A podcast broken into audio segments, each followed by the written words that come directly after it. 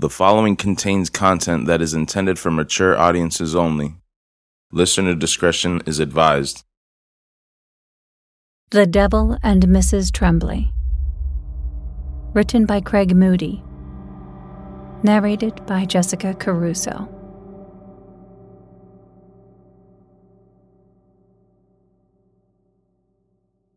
Thirteen. I didn't sleep for days.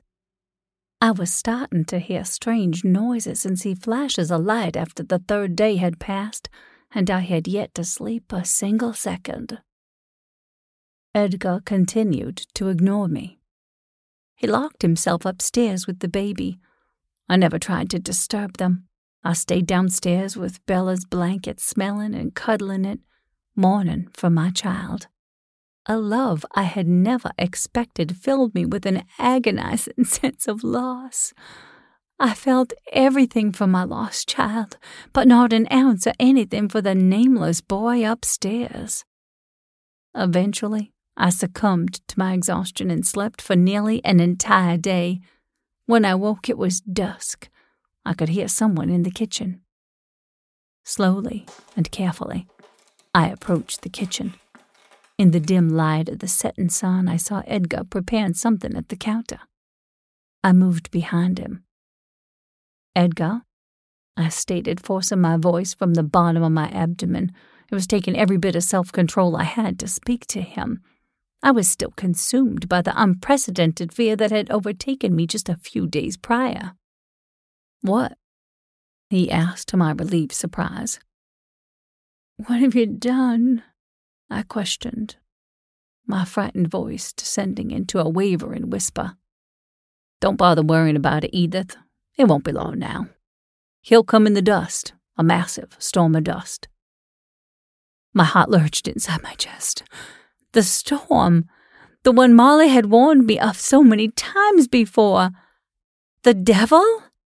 I heard myself ask, my voice acting of its own volition. Edgar turned to face me, a glint of sadness in his eyes. Yes, he confirmed, nodding his head. I'm sorry. I felt dizzy, so I pulled one of the kitchen chairs from under the table and sat down. Was it Molly? I asked, testing his patience. Did she allow for this to happen? Edgar just stared at me, the food he was arranging suddenly covered over with loudly buzzing flies. Yes, he nodded. She did what I asked of her. And what was that, Edgar?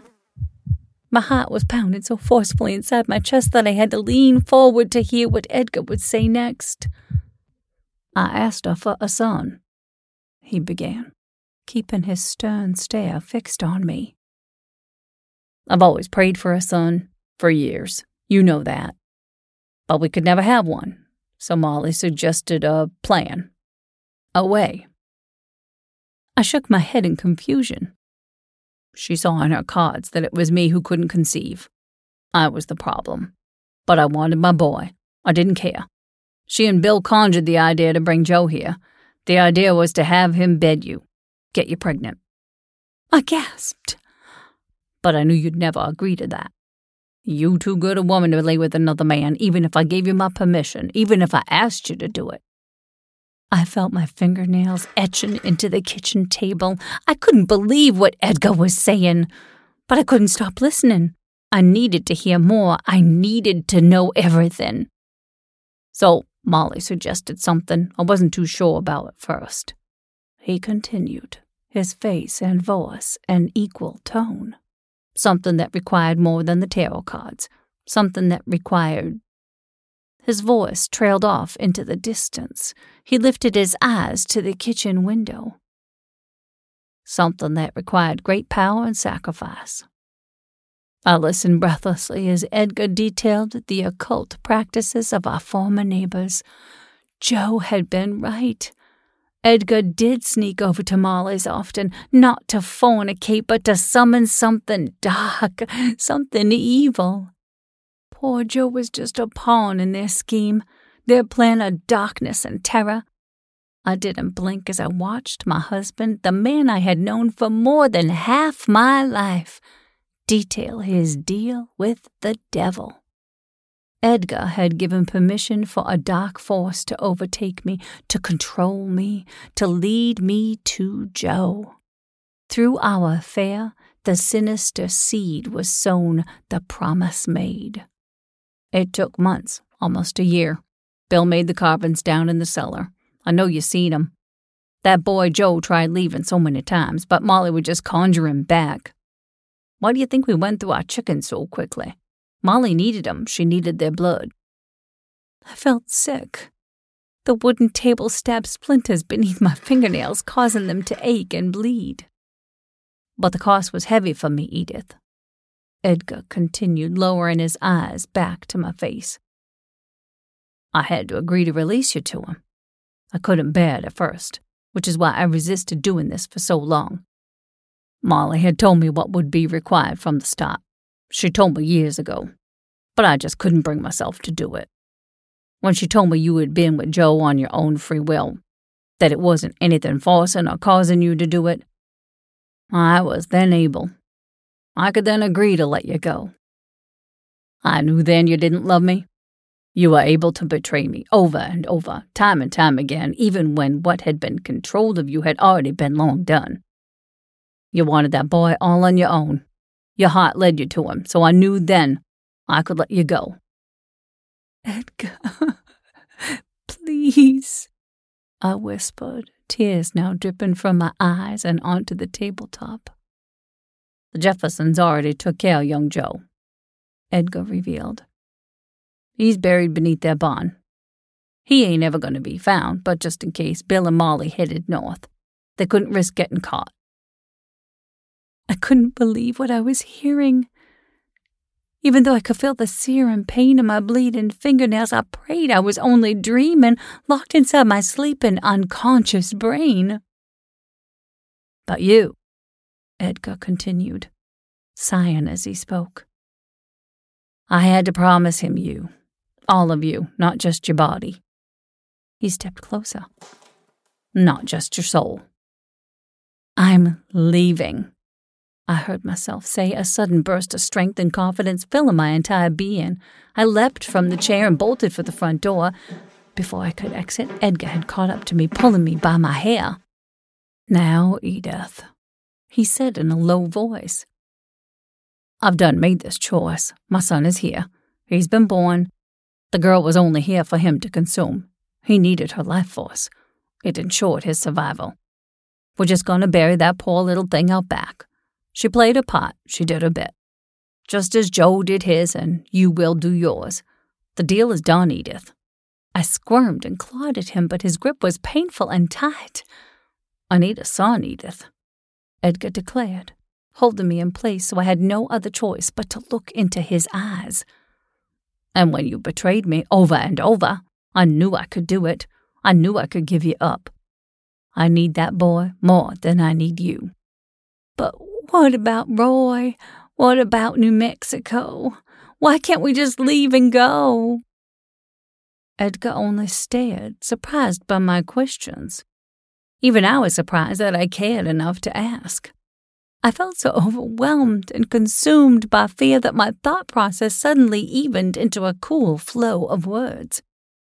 It was as though I was standing in the eye of a raging storm, my fear the whirling walls of destructive wind, yet my brain the calm and still center.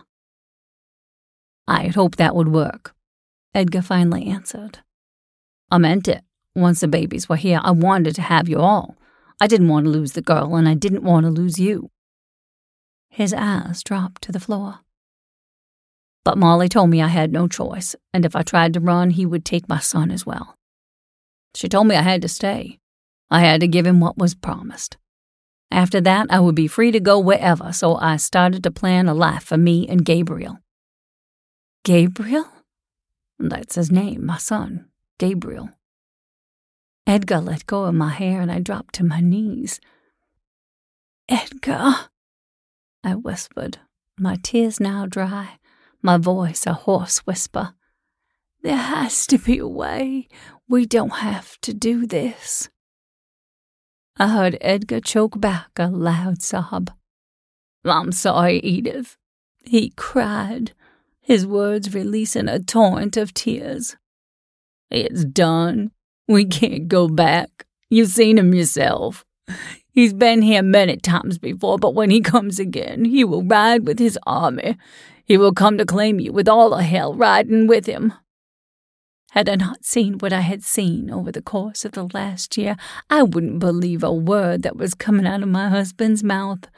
But now, defeated and alone on the floor, I knew that what he said was true. It all made sense now.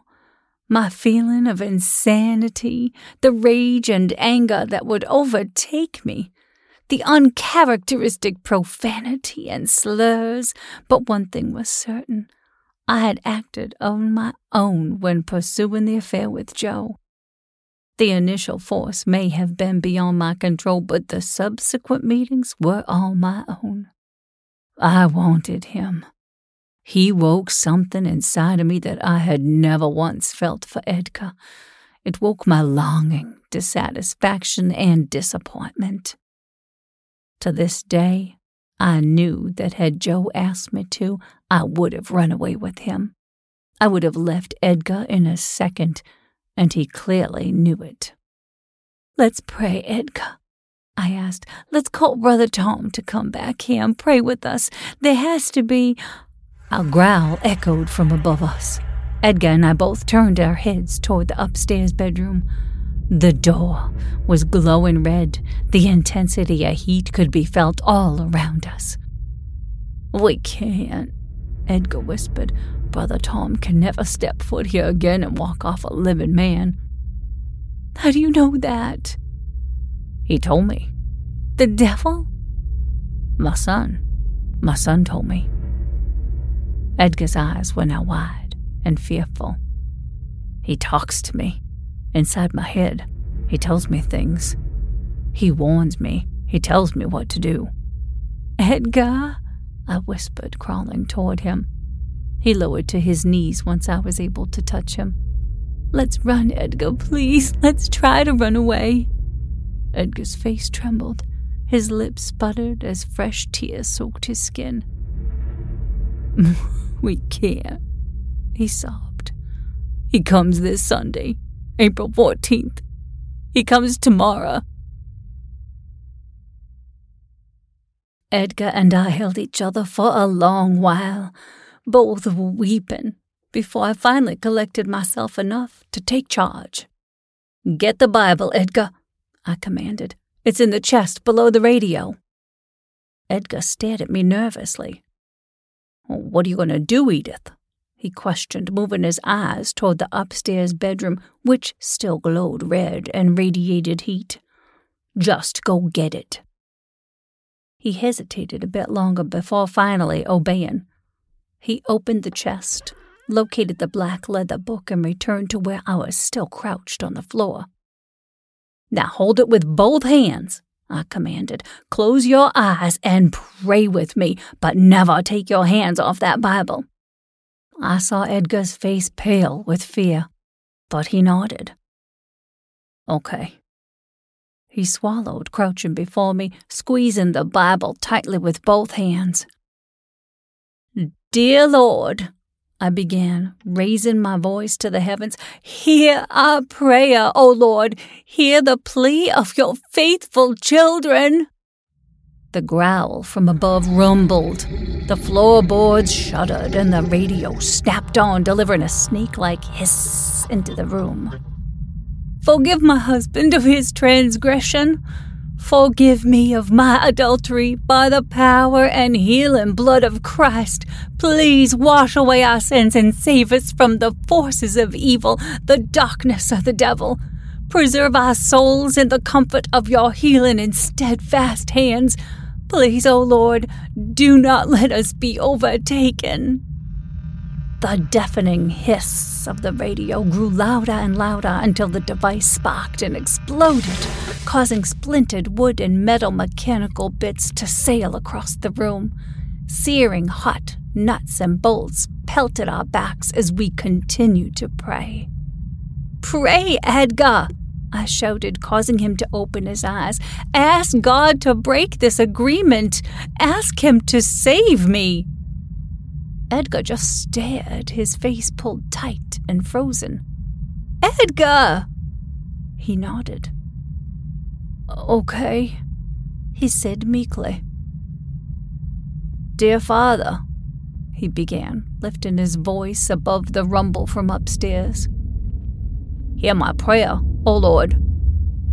An ear piercing scream echoed from above. The sound was so shrill, so blood curdlingly demonic, my skin prickled. Forgive me, O God. Forgive me for what I have done.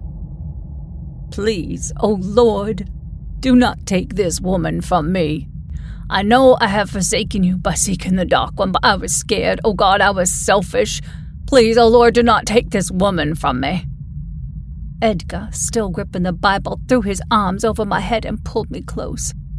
I love her. Oh God, please, do not let him take her. The screaming intensified. The ground beneath the house rumbled and quaked. Framed pictures fell from the walls. Dust and debris filled the space all around us. Take me instead, O oh God, but please do not let him take my wife.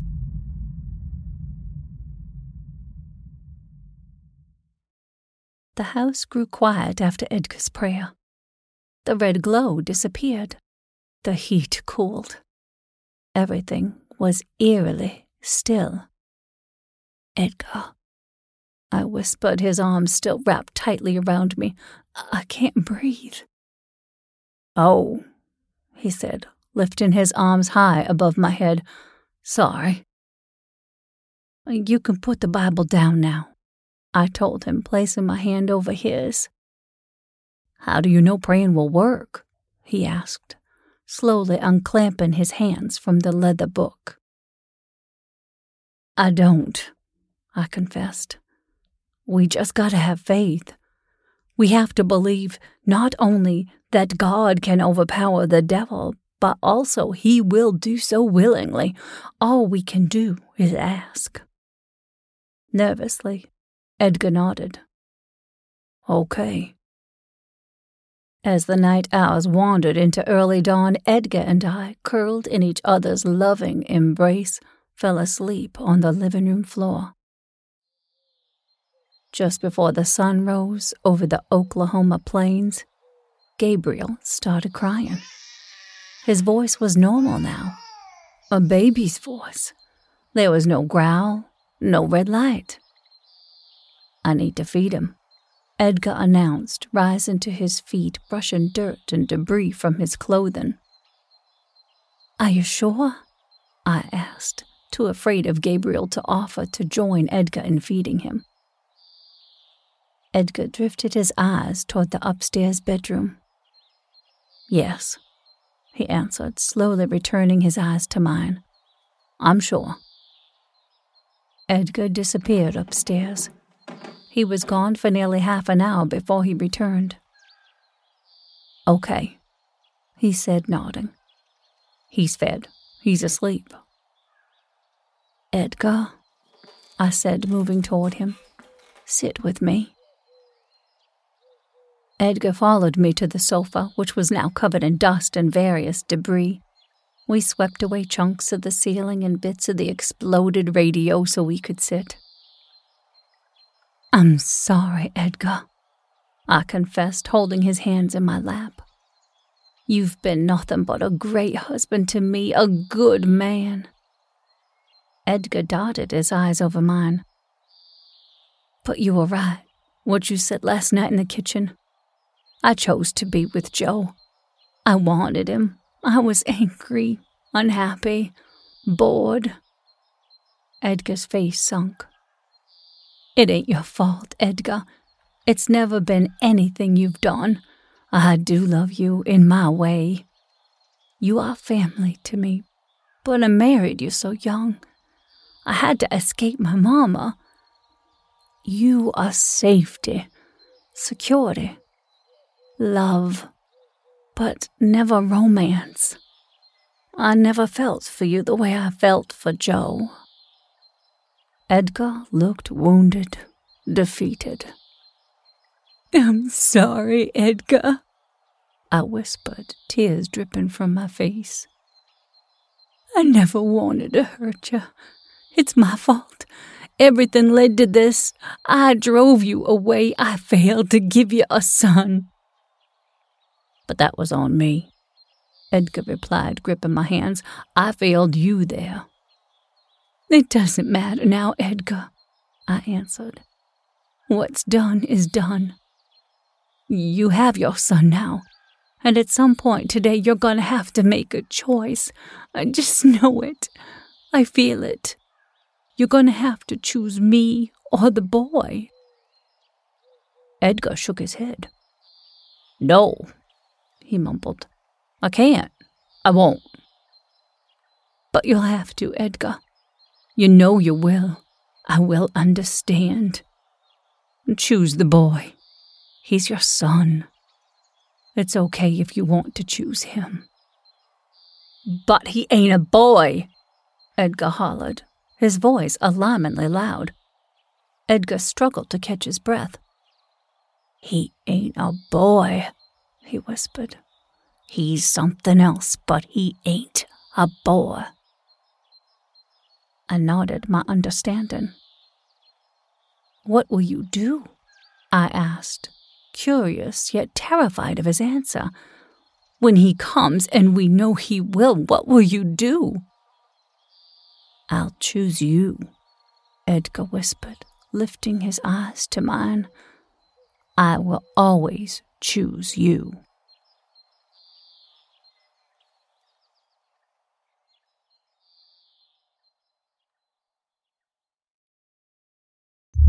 Hi, I'm Craig Moody, and I want to thank you for listening to Craig Moody's Novel Bites. I hope you enjoyed today's episode. Please like, follow, and subscribe to this podcast to be notified when the latest episodes are released. Print and digital editions of my previous titles are available through all major retailers. For more information or for links to my social media, please visit craig-moody.com. Until next time.